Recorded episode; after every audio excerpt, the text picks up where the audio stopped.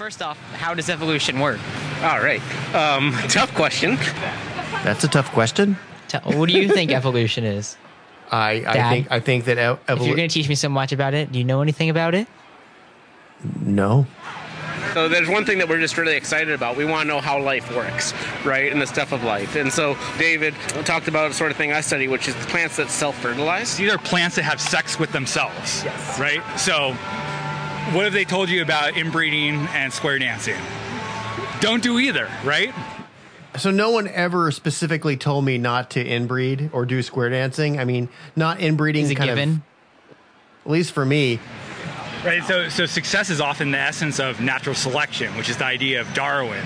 Right. It's like if you have the right goods, you can actually succeed in that situation, and you will have babies, and they will go on and have more babies over time.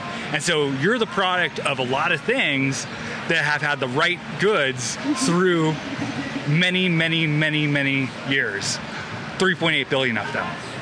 How many things succeed and how many things fail? Is there like more things fail than succeed? Darwin had a famous calculation, although I think he got it wrong. Did you learn about any of this stuff in school? I learned more about evolution standing in front of a bar for an hour and a half than I did in 180 days of science class.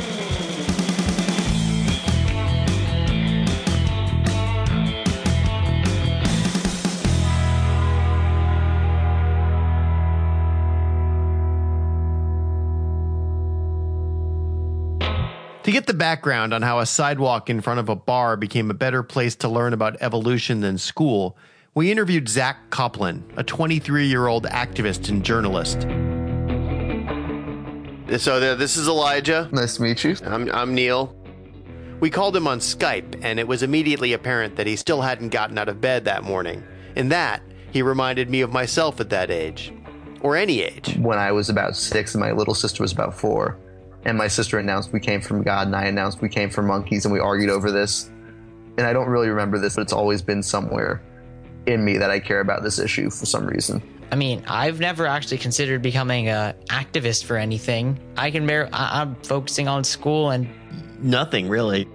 I tried to imagine what it would be like to have a son who, instead of taking endless Game of Thrones character quizzes online or memorizing the lyrics to Straight Outta Compton, spends his days trying to repeal a law that sneaks creationism into public schools. My dad worked in politics, and he'd come home and say, "Well, Jindal, they, they're passing a creationism law, but Jindal won't sign it because he knows it's not real." That was giving Louisiana Governor Bobby Jindal more credit than he maybe deserved, something that people usually do with Bobby Jindal, because he did sign the bill. By that point, I'm starting to think maybe they're actually going to do the wrong thing continually. The law is essentially a loophole for creationism to be taught in schools. Despite Zack's best efforts, it's still on the books in Louisiana. And the Texas State Board of Education actually doesn't have a law. But they sneak creationism into the language of the state science standards.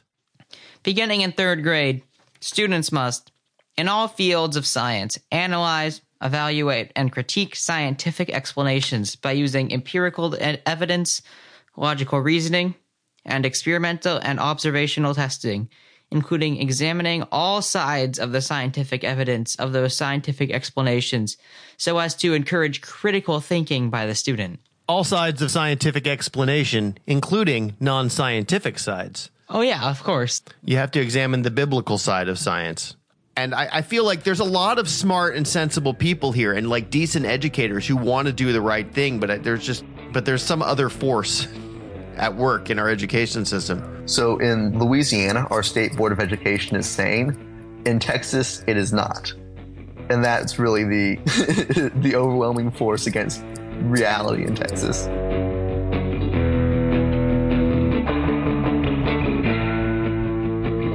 Meanwhile, back at the Evolution Conference, teachers were gathering to discuss the anxiety of dealing with students who don't believe in science.